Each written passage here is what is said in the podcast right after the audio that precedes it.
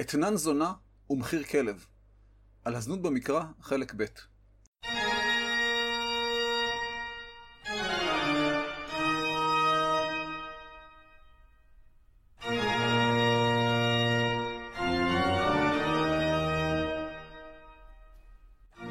דברי הימים הסכת על התנ"ך והמזרח הקדום.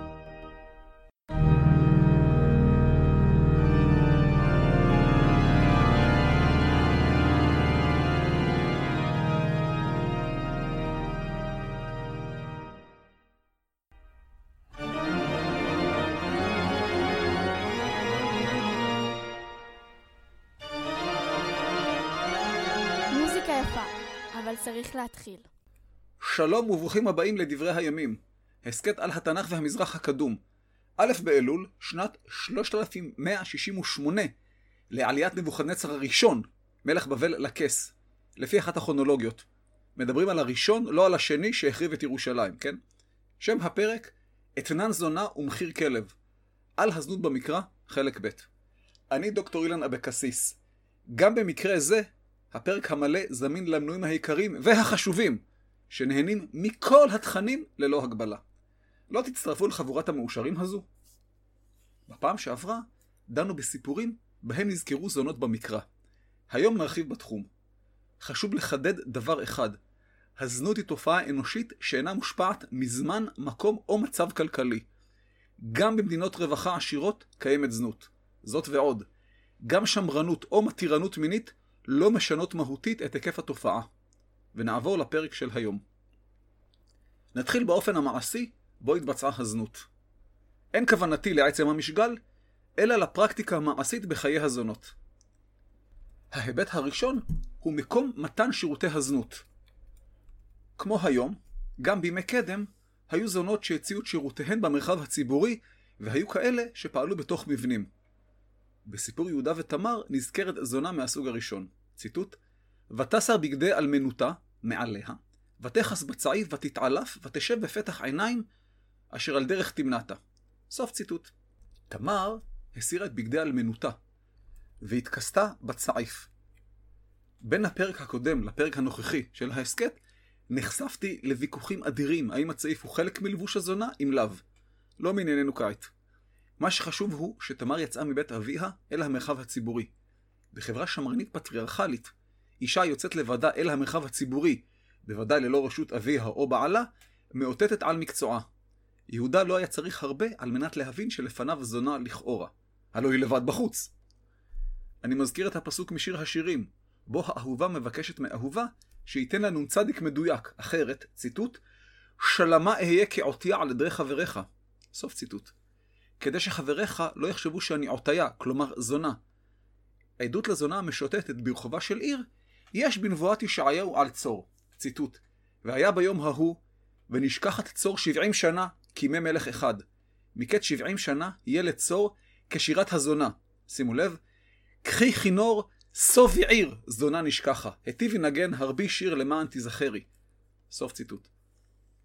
במקרה זה, מדובר בזונה מוזיקלית, המושכת לקוחות בעזרת נגינת הכינור ואולי כל השירה.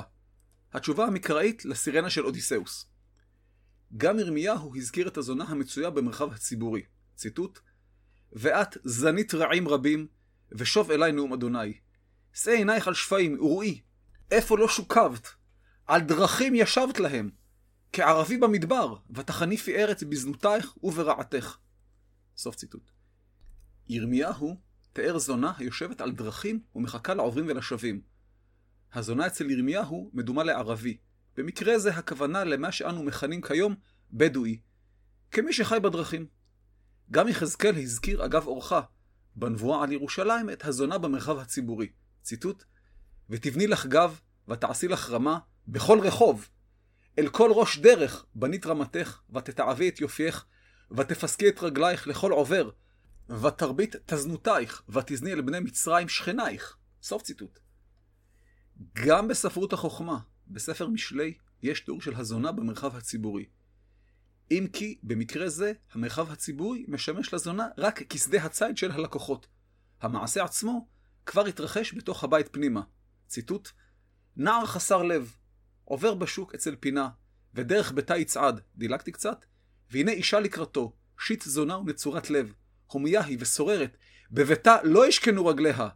פעם בחוץ, פעם ברחובות, ואצל כל פינה תארוב, והחזיקה בו, ונשקה לו. סוף ציטוט.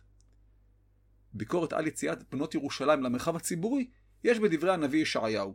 ציטוט: ויאמר אדוני, יען כי גבהו בנות ציון, ותלכנה נטויות גרון, ומשקרות עיניים, הלוך ותפוף תלכנה, וברגליהם תעקסנה.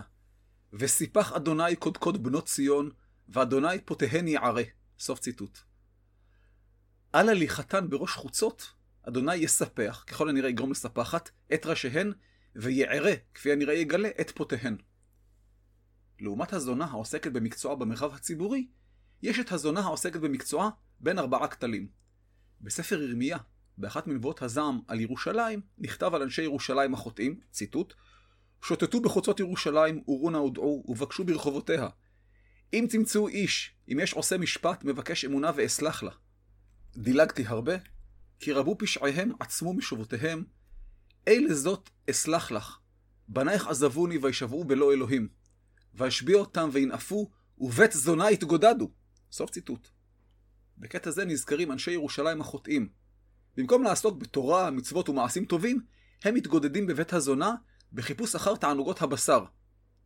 אמת, ניתן ללכת לזונה המציעה את שירותיה ברחוב, אבל נוח בהרבה ללכת אל מקום מסודר בין ארבעה קירות ובפרטיות. הקטע מדבר על בית זונה אחת, אבל ברור שמה שהתחיל כזונה אחת בעלת יוזמה, הפך מהר מאוד להתאגדות של כמה זונות אשר גרו במבנה אחד לצורך הפחתת עלויות. שתי זונות שגרו יחדיו נזכרו במשפט שלמה כזכור. ציטוט: אז תבואנה שתיים נשים זונות אל המלך, ותעמודנה לפניו. ותאמר האישה האחת, בי אדוני, אני והאישה הזאת יושבות בבית אחד. סוף ציטוט. פה אמנם מדובר על שתי זונות בלבד, אך גם לרחב היה בית. ציטוט: וילכו ויבואו בית אישה זונה, ושמה רחב וישכבו שמה. סוף ציטוט. סביר שהבית המדובר שימש את רחב לצורך מקצועה, והיא לא הייתה טייקון נדל"ן, ולה כמה בתים שונים בריחו. בעלילות גילגמש, להן נתייחס בהמשך שוב, נזכר ההבדל בין הזונה לה יש בית משלה, לבין הזונה המשוטטת בחוצות העיר. כאשר אנקידו, חברו של גילגמש, היה על ערש דווי, הוא קילל את שמחת הזונה, ציטוט, אחר אשר קילל את הצייד כאוות ליבו, נסע ליבו לערער, לקלל הכוונה, גם את שמחת הקדשה. דילגנו לקללה, לא תבני לך בית כחשק ליבך. דילגתי שוב, אבן בהת זוהרת, לעולם לא תרשי. אוצר כסף טהור, שמחת אנוש וגאוותו לא יעצור בביתך. הוא ייחל לה שתרד מנכסיה, והנה שרשרת עיוויים, מה יקרה בהמשך? יהיה הפתח משכן חשקך, כלומר לעבוד בחוץ. אם הדרך תהי מושבך. חורבות תהיינה מלונך. צל החומה יהיה מעמד רגלך. כלומר באזורי העוני של העיר, קוצים ודרדרים יקלפו רגלייך. שיכור וצמא יכו לחייך. בשבתך במושב רעים, ירימו עלייך קול. כותלי ביתך, בניי, לא יתוח. בחרכי ביתך ישכון הינשוף. בחדרך לא יערכו קרע. סוף ציטוט. שם חת היא במעמד כלכלי נכבד. ואין קידום מאחל לה שתרד מנכסיה, ומזונה עשירה, לה יש בית, הוא החלה להפוך לזונת רחוב עלובה ובזויה. מוסד נוסף הקשור לזנות הוא רועי הזונות, או סרסור. בספר משלי, בקטע מעמיד זה מול זה תופעות טובות ורעות, נכתב, ציטוט, ברבות הצדיקים ישמח העם, ובמשול רשע יענך עם. איש אוהב חוכמה ישמח אביו, ורועה זונות יאבד הון. סוף ציטוט. מול האיש החכם המשמח את אביו, ניצב רועה הזונות שיאבד הון באירוע לא ברור. מפה ניתן ללמוד עד כמה הזנות הייתה מקצוע מכניס, וסליחה על הבדיחה השחוקה. החוק המקראי, עליו נרחיב בהמשך, אוסר על האב להזנות את ביתו. אולם לא נקבע עונש לאב זה. מכאן נראה שהיחס לסרסורים לא היה חמור, ואם האב לא נענש, קל וחומר איש זר המשמש לסרסור.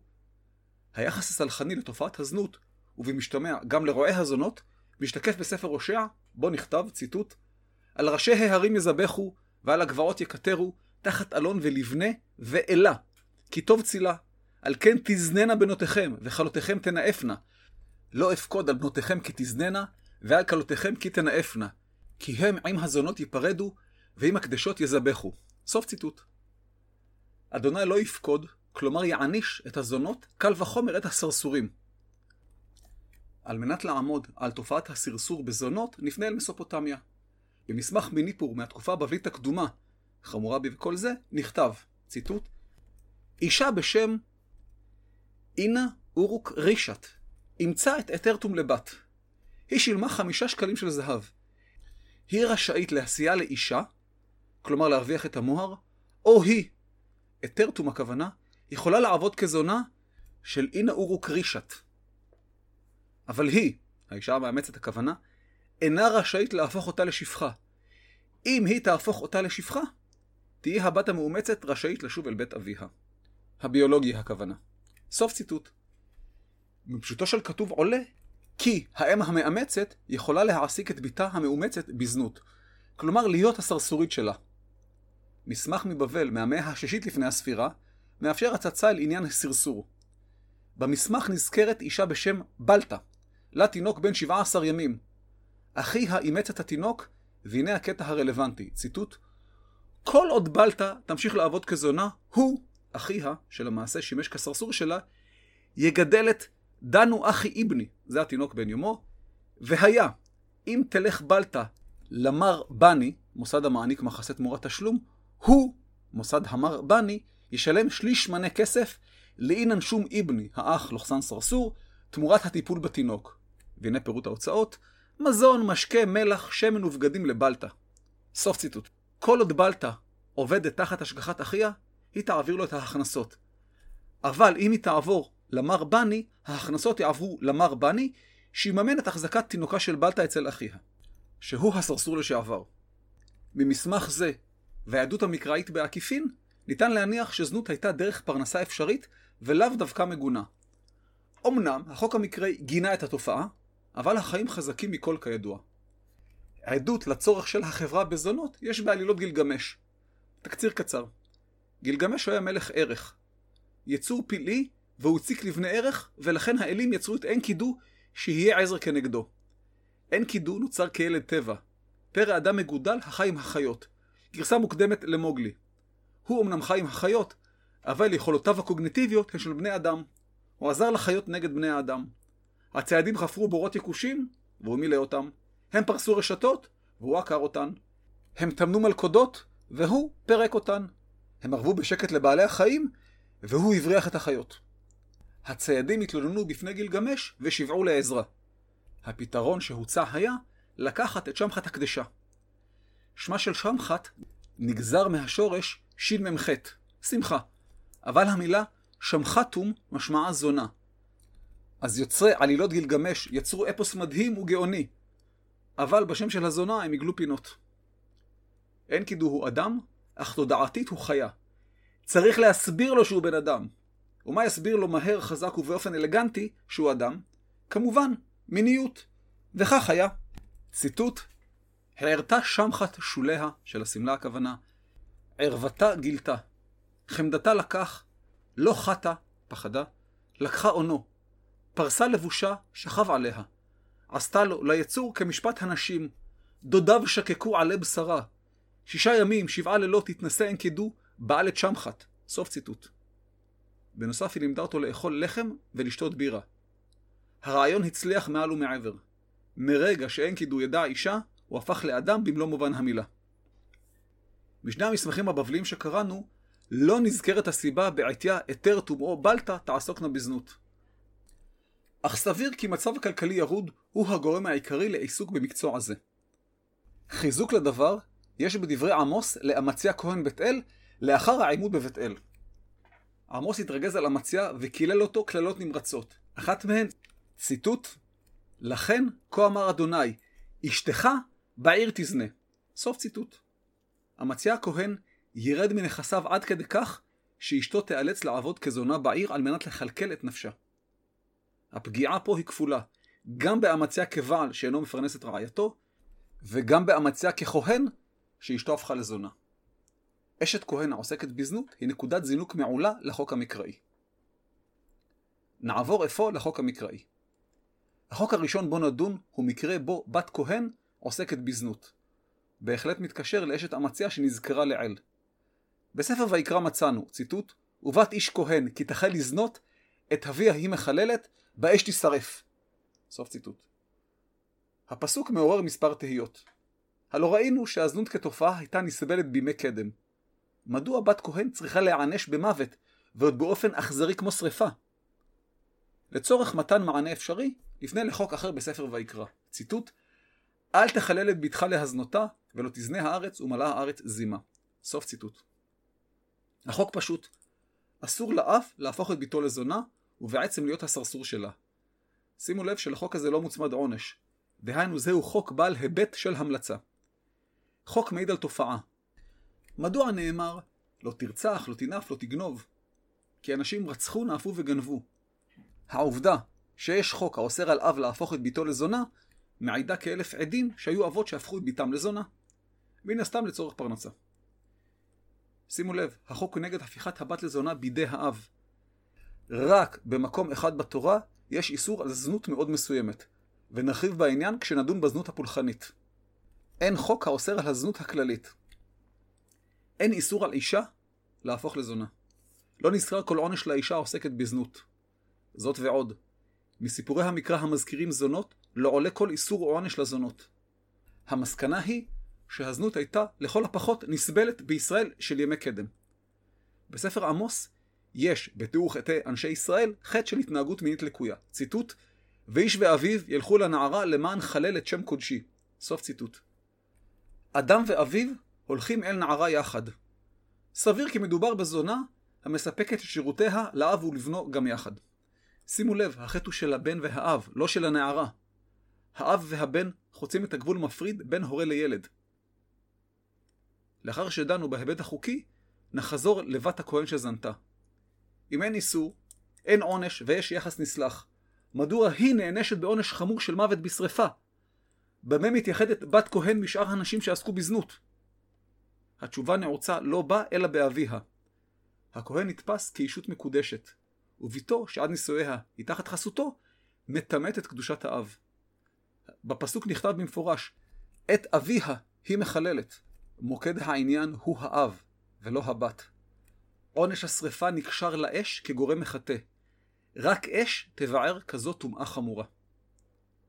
הפועל לזנות מציין לא רק אישה העובדת כזונה, אלא התרחב לתיאור ניאוף מצד האישה. בספר דברים תואר מקרה בו נערה בתולה נישאה לאיש, ולאחר נישואים בא הבעל וטען שאשתו לא הייתה בתולה. הורי הנערה אמורים להוכיח את בתולי ביתם. כתוב, ויוציאו את בתולי הנערה אל זקני העיר. לא ברור לחלוטין כיצד הדבר נעשה, אבל לענייננו חשוב ההמשך. מה קרה אם יתברר שאכן הנערה אינה בתולה? ציטוט: והוציאו את הנערה אל פתח בית אביה, הושכלוה אנשי עירה, באבנים ומתה, כי עשתה נבלה בישראל, לזנות בית אביה. סוף ציטוט. עצם העובדה שתחת חסות אביה הנערה קיימה יחסי מין עם גבר, כבר הופך את פעולתה לזנות. גם אם היא שכבה פעם אחת עם גבר אחד בלבד. עצם העובדה שזה קרה לפני הנישואים, מעביר את מעשיה לתחום הזנות. שימו לב שבמקרה זה העונש הוא מוות, כצפוי במקרה ניאוף. הרחבת עניין הזנות גם לניאוף גרמה להתפתחות מעניינת. יחסי ישראל אדוני במקרא תוארו לא פעם כיחסי בעל ואישה. כך אמר הנביא ירמיהו, ציטוט: ויהי דבר אדוני אלי לאמור, הלוך וקראת באוזני ירושלים לאמור, כה אמר אדוני, זכרתי לך חסד נעורייך, אהבת כלולותייך, לכתך אחריי במדבר בארץ לא זרועה. סוף ציטוט. ניתן עוד דוגמה מספר הושע, ציטוט, והיה ביום ההוא, נאום אדוני, תקראי אישי ולא תקראי לי עוד בעלי. סוף ציטוט. יש עוד כהנה וכהנה פסוקים, אבל העניין ברור. אם עם ישראל הוא האישה, ואדוני הוא הבעל, מה קורה כשהאישה בוגדת במרכאות עם אלים אחרים? כלומר, מה קורה כשהעם עובד אלילים?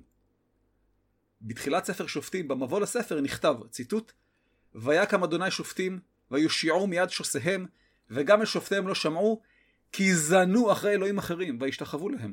סוף ציטוט.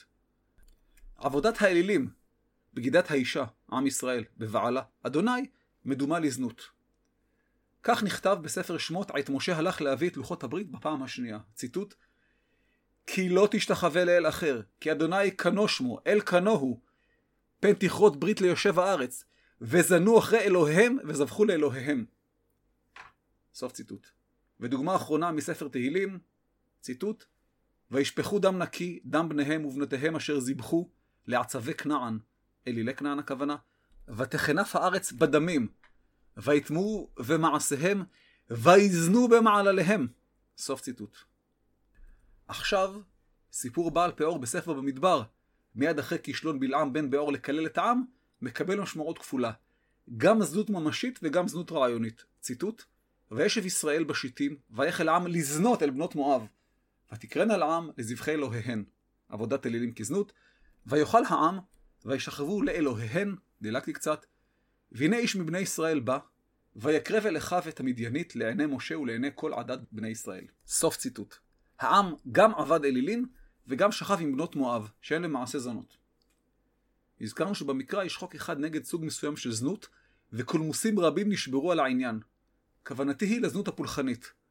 כבר אקדים ואומר שעצם קיום הזנות הפולחנית אינו מקובל על כל החוקרים. בואו ונתחיל בפסוק. ציטוט: לא תהיה קדשה מבנות ישראל, ולא יהיה קדש מבני ישראל, לא תביא אתנן זונה ומחיר כלב בית אדוני אלוהיך לכל נדר, כי תועבת אדוני אלוהיך גם שניהם. סוף ציטוט. המילה קדשה מופיעה במקרא חמש פעמים. שלוש פעמים בסיפור יהודה ותמר, פעם פה, בספר דברים, ופעם בספר הושע. קשה לעמוד על המשמעות המדויקת מעיקרויות כה מעטות. בסיפור יהודה ותמר, אותו קראנו בפרק שעבר, קדשה היא מילה נרדפת לזונה. נעבור להופעת המילה בספר הושע, בפסוק שכבר נתקלנו בו, ציטוט: לא אפקוד על בנותיכם כי תזננה ועל כלותיכם כי תנאפנה, כי הם עם הזונות ייפרדו ועם הקדשות יזבחו. סוף ציטוט. גם במקרה זה, הקדשה עומדת במקביל לזונה, וברור ששתיהן עסקו בפעילות מינית. הדיון נסוב סביב השאלה, מדוע הם יזבחו עם הקדשות? האם מדובר במצב מוסרי כה ירוד עד שהעם לא רואה כל בעיה ללכת לזונה ומיד אחר כך לזבוח בנוכחותה במקדש? או שמא מדובר בזונות פולחניות, כלומר כאלה שמשמשות כזונות כחלק מפולחן כלשהו במקדש. אל נכון, מדובר בפולחן פריון כלשהו. גם הפסוק בספר דברים לא מסייע. פה בנוסף לקדשה נזכר הקדש. פרשנים רבים סבורים כי קדש הוא זונה ממין זכר, וכי הופעתו בפסוק יחד עם הקדשה רומזת לזנות פולחנית של גברים דווקא. הקדשים נזכרו גם בתיאור רפורמות יאשיהו, ציטוט, ויטוץ את בתי הקדשים אשר בבית אדוני, סוף ציטוט. עובדת קיום בתי קדשים בבית אדוני רומזת על תפקיד פולחני כלשהו. רוב המקורות רומזים כי הייתה זו פעילות הומוסקסואלית. אמנם מסופר על חופני ופנחס, בני עלי, ששכבו עם הנשים שבאו למקדש השילה, אך סביר כי הדבר נבע מחרמנותם כי רבה, ולא כחלק מטקס פריון כלשהו. כמקובל במחוזותינו, כשאנו נתקלים בבעיה במקרא, נפנה אל מסופוטמיה למצוא מזור לבעיה במגוון התעודות משם. ברשימת המילים הנרדפות, סינונים בלעז, המכונה מלכו שרו, כלומר מלך מלך, נכתב שמחותום קדישתום, כלומר זונה קדשה. ובהמשך אוגבתום אסיינטום, כלומר זונה, זונה ממין זכר. המונחים הללו מצויים בתוך רשימה של נושאי תפקידים במקדש. מכאן חיזוק לטענה כי הקדשות היו זונות פולחניות. תעודות אחרות ממסופוטמיה קשרו את הקדשות לתפקיד המיילדות והמניקות. במקרא אין כל ראיה שהקדשה עסקה בזנות פולחנית. יש הטוענים כי אף במסופוטמיה אין עדות ממשית לזנות פולחנית. כך או אחרת, עדיין מרחפים כמה סימני שאלה על מהות הקדשה בעם ישראל.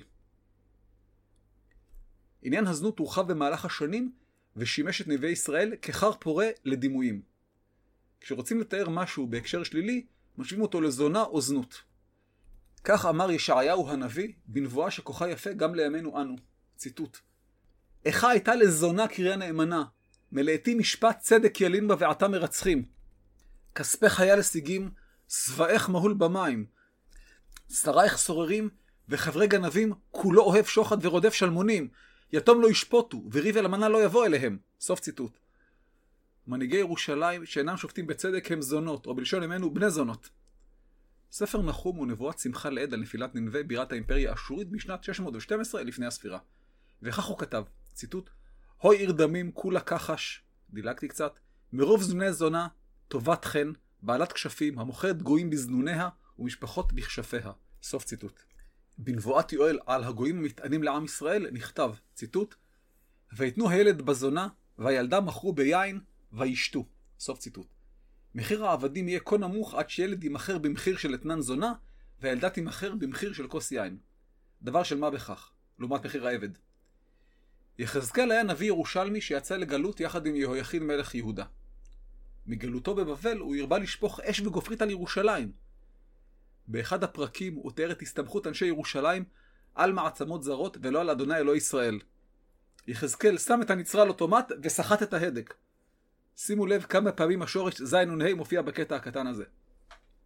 ציטוט: ויהי דבר אדוני אלי לאמור. בן אדם, הודע את ירושלים את אוהבותיה, דילגתי קצת, ותבני לך גב ותעשי לך רמה בכל רחוב, אל כל ראש דרך בנית רמתך ותתעבי את יופך, ותפסקי את רגלייך לכל עובר ותרבי את אזנותייך. דיברנו על זה כבר מקודם בפרק. ותזני אל בני מצרים שכנייך, גדלי בשר, ותרבי את אזנותייך להכיסני. והנה נתית ידי עלייך, ואגרע חוקך ואתנך בנפש שונאתייך. בנות פלישתים הנכלמות מדרכך זימה, ותזני אל בני אשור מבלתי שובעותך, ותזני וגם לא שבעת. ותרבי את אזנותייך אל ארץ כנען כסדימה, וגם בזאת לא שבעת. מה עמולה ליבתך, נאום אדוני אלוהים, בעשותך את כל אלה מעשי אישה זונה שלטת. בבנותייך גבך בראש כל דרך, ורמתך עשית בכל רחוב, ולא היית כזונה לקלס אתנן. האישה המנאפת תחת אישה, תיקח את זרים, לכל זונות תיתנו נדה, ואת נתת את נדנייך לכל מאהבייך. ותשחדי אותם, לבוא אלייך מסביב בתזנותייך. ויבך הפך מן אנשים בתזנותייך, ואחרייך לא זונה. ובתיתך אתנן ואתנן לא ניתן לך, ותהי להפך. לכן זונה שמי דבר אדוני, דילגתי הרבה והגעתי לסוף העונש, ושרפו בתייך באש, ועשו בך שפטים לעיני נשים רבות, והשבתיך מזונה, וגם אתנן לא תתני עוד. וזה ממשיך, סוף ציטוט. קטע קשה. ירושלים היא הזונה של מצרים, של כנען, של אשור ושל הכסדים. בנות הפלישתים המבינות דבר או שניים בזנות יסמיקו מעשה ירושלים. זאת ועוד, זונה מקבלת אתנן, אבל ירושלים שילמה למאהביה על מנת שיעברו אליה. כמה עלובה ובזויה היא הזונה המשלמת לאחרים כדי שישכבו איתה. נבואת זעם נוספת של יחזקאל מופיעה בהמשך. גם כאן הסתמכות יהודה על מעצמות זרות מדומה לזנות. אחרון אפו של הנביא יצא גם על שומרון, אחותה הגדולה של ירושלים. נקרא קטע קצר. ציטוט: ויהי דבר אדוני אלי לאמור. בן אדם, שתיים נשים נוטעם אחת היו, ותזננה במצרים בנעוריהן זנו. דילגתי קצת. ותזן אוהלה תחתי, ותעגב על מאהביה אל אשור קרובים, עוד דילוג. ותיתן תזנותיה עליהם מבחר בני אשור כולם, ובכל אשר עגבה בכל גילוליהם נטמעה. ואת תזנותיה במצרים לא עזבה, כי אותה שכבו בנעוריה, והמה עיסו דדי בתוליה, וישפכו תזנותם עליה. וזה ממשיך לעונש, וכולי וכולי, סוף ציטוט. יש עוד רבים, אבל העניין ברור לדעתי. עניין הזנות בתנ"ך ובמזרח הקדום גדול ורחב. אך שני פרקים אלו מיצו את העניין לטעמי. זהו עד כאן. אתנן זונה ומחיר כלב. על הזנות במקרא. חלק ב' תודה לכם שהאזנתם, ותודה שעשיתם מנוי. תודה לחבר מועצת החכמים, אבי הרטמן, חיים ארמון, אלון גלוסקה, אלי לבנה ודודי שטיינר, שעזרו לבלטה לטפל בתינוקה. במהלך הכנת הפרק נעזרתי בספרו של נחום אברהם, אנשי שוליים בתקופת המקרא. תודה איש יקר. אנא סמנו אהבתי בדף הפייסבוק וברשומות השונות, והמריצו את חבריכם לנהוג כמוכם. הגידו בגת, ובשרו בחוצות אשקלון. שתשמחנה בנות שחרות שתעלוזנה בנות סמר. הדואל הוא אילן כרוכית אילן abc.co.il. גם טופס סטור קשר ממתין לכם. גם רשימת התפוצה לדיבורים השווים שלי. כדאי להצטרף. גם ערוץ היוטיוב מחכה לכם, כי הוא שם. ועכשיו יש ערוץ יוטיוב נוסף לטיולים. הערוץ נקרא בפשטות אילן אבקסיס באנגלית. I-L-A-N-A-B-E-C-A-S-S-I-S. אם אתם אוהבים את ההסכת וגם רוצים לתמוך בו, הרי מלבד המלצה מפה לאוזן, שהיא הדבר הטוב ביותר, על התוכן והערך המוסף שאני מציע, הרי עשיית מנוי היא התמיכה הטובה מכל. תודה רבה. ניתן גם לרכוש מספריי, הספר החדש, התנ"ך תובנות לחיים ואחיו הבוגרים, הסגן של בר כוכבא מספרי 2 בהיסטוריה, והספר על הרציחות הפוליטיות. כולם זמינים באתר או ברכישה ישירה דרכי. בנוסף, באתר השני שלי, bibletour.co.il, בייבלטור במילה אחת, יש מידע על הסיורים השונים אותם אני מציע ליחידים, קבוצות, מוסדות, וכן סיורי מאזינים. אני משוכנע שתשמחו ודאי לשמוע. שלמנויים העיקריים יש הנחה משמעותית בסיורים. כמה סיורים בשנה, וכבר כיסיתם את עלות המנוי. עסקה שווה במיוחד. גם תוכן איכותי ובלעדי פה באתר, וגם טיולים מרתקים. ואני מזכיר את אחינו הצעיר, הפודקאסט של התנ"ך, של דוקטור ליאור הרביד, ואני אומר באופן רשמי, למרות שבפועל הוא לא שם, שרון אלכסנדר. איש יקר, וכולנו תקווה שהוא יחזור במהרה בימינו אמן. הפרק הבא בדברי הימים יעלה באלף בתשרי, למעשה בכ"ט באלול. שם הפרק וחרב אין ביד דוד, על כלי הנשק במקרא. הפרק הבא בדבר היום יעלה בט"ו באלול. שם הפרק, איך נפלת משמיים על הלל בן שחר. להתראות.